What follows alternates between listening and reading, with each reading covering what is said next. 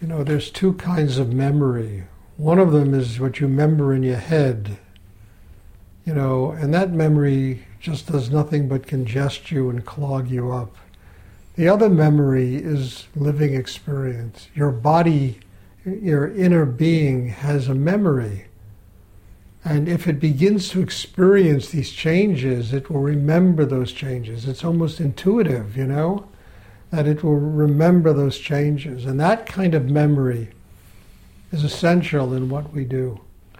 I mean, you can remember every word I've said here, and it's not going to mean shit, you know, come Tuesday morning. But if your body, your inner being, the chakra system, you understand there's that intuitive memory and that's the memory of your system changing. And when your body, your, your whole being begins to mem- remember these things as living experience, it means that, that the changes are going to be permanent inside you. So don't try to remember all this in your head. It's not going to work. It's too much anyway. But allow it to almost come in as if it's osmosis, you know? And to organically change your inner life. You absorb the Shakti and it works on you and it will organically change your whole inner life.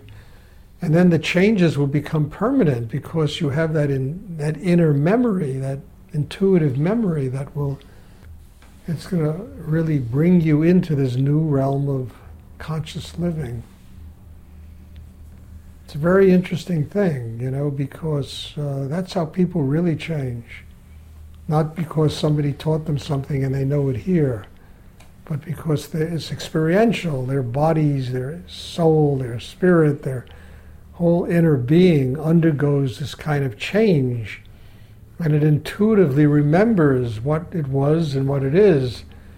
And it really works to sustain the newness of what is taking place in one's life.